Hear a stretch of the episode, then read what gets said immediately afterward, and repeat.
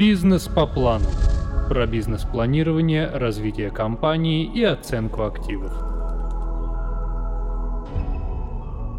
На практике нередко случаются ситуации, при которых возникают супружеские споры об имуществе. Муж и жена желают разделить имущественные права требования к застройщику. При данных обстоятельствах специалисты в области семейного и цивильного законодательства сталкиваются со следующими проблемами. Супруги расторгают свой брачный союз, но не находят согласия по вопросам раздела общего, то есть совместно нажитого имущества. Договор с застройщиком заключен и исполнен одним из супругов, который был инвестором в период брачных отношений.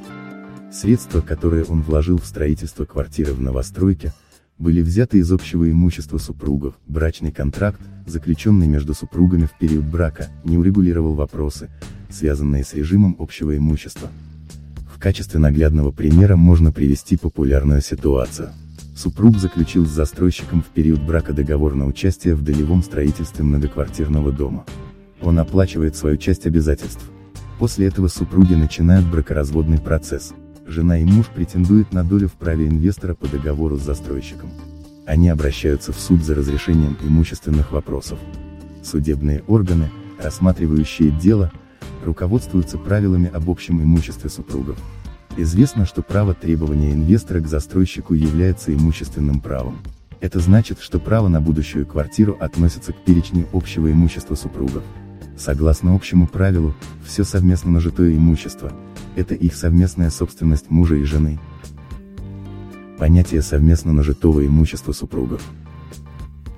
Чтобы лучше разобраться в юридическом понятии совместно нажитого имущества следует уточнить установленный законодателем перечень имущества, входящего в эту категорию.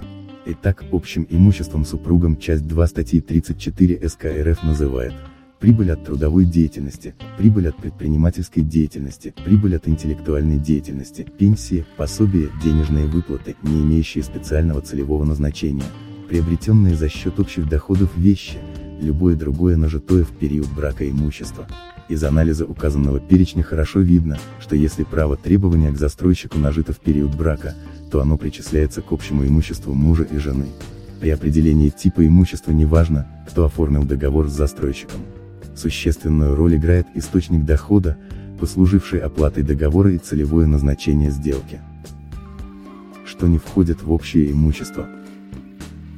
Тот объем имущественных прав, который принадлежит каждому из супругов до вступления в брак, не является общим.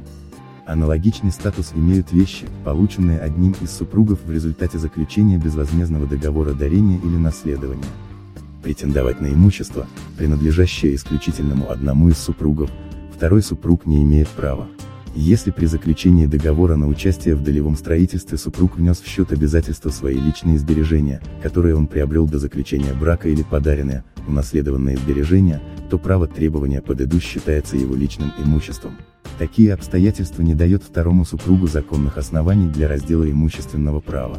Когда при разрешении спора между супругами не доказано иного, Суд исходит из того, что послужило источником для вложения денежных инвестиций в строительный проект по возведению многоквартирного дома.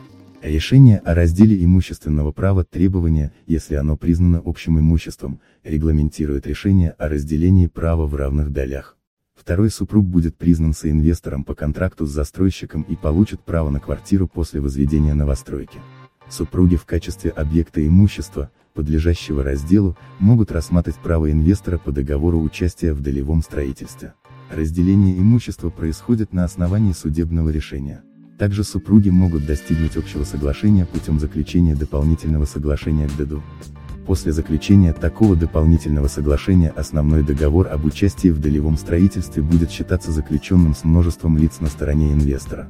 Такой договор участия в долевом строительстве будет начинать действовать с момента его государственной регистрации в региональном отделении Росреестра. Когда наступает стадия приемки объекта недвижимой собственности в виде квартиры в новостройке, которая осуществляется со стороны супругов и застройщика, лица подписывают передаточный акт. После приемки муж и жена, которые находятся на стадии бракоразводного процесса, должны подать заявку на регистрацию их общей долевой собственности.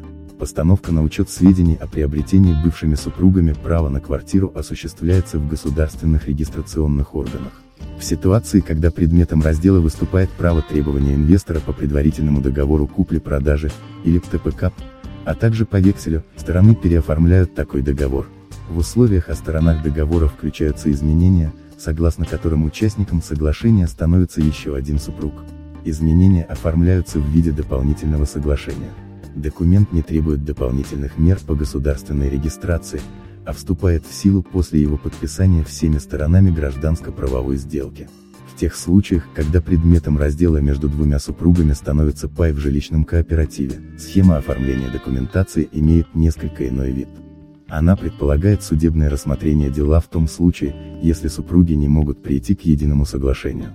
Суд признает пай частью общей долевой собственности. Когда судебный акт вступает в силу, Второй супруг подает в правление жилищного кооператива заявление о вступлении в его члены. К заявлению следует получить акт, выданный судебными органами. После поступления заявления и акта правления жилищного кооператива собирает общее собрание членов. На заседании органы решают вопрос о вступлении второго супруга в члены организации. Когда решение о принятии гражданина оформлено, его извещают и вручают членскую книжку спорные моменты, возникающие при разделе общих имущественных прав.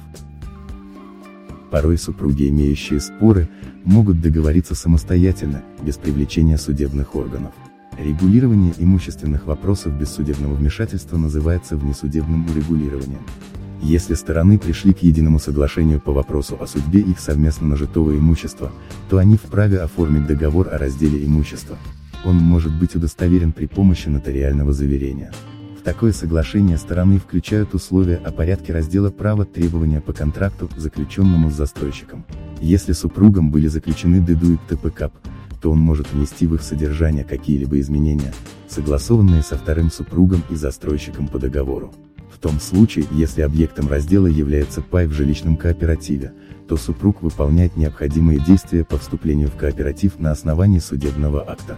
Брак между супругами может быть расторгнут в период, в течение которого инвестор получил квартиру от застройщика по передаточному акту, но не успел ее зарегистрировать. В этом случае второй супруг может заявить в суд с требованием включить его в контракт с застройщиком и в передаточный акт на квартиру в новостройке. После того, как документы на недвижимое имущество в новостройке будут переоформлены, второй супруг сможет зарегистрировать свою долю в общей собственности на новую жилую площадь. Если объект раздела пай, то следует добиться переоформления передаточного акта. Документ должен содержать сведения о втором супруге инвестора. Бизнес по плану.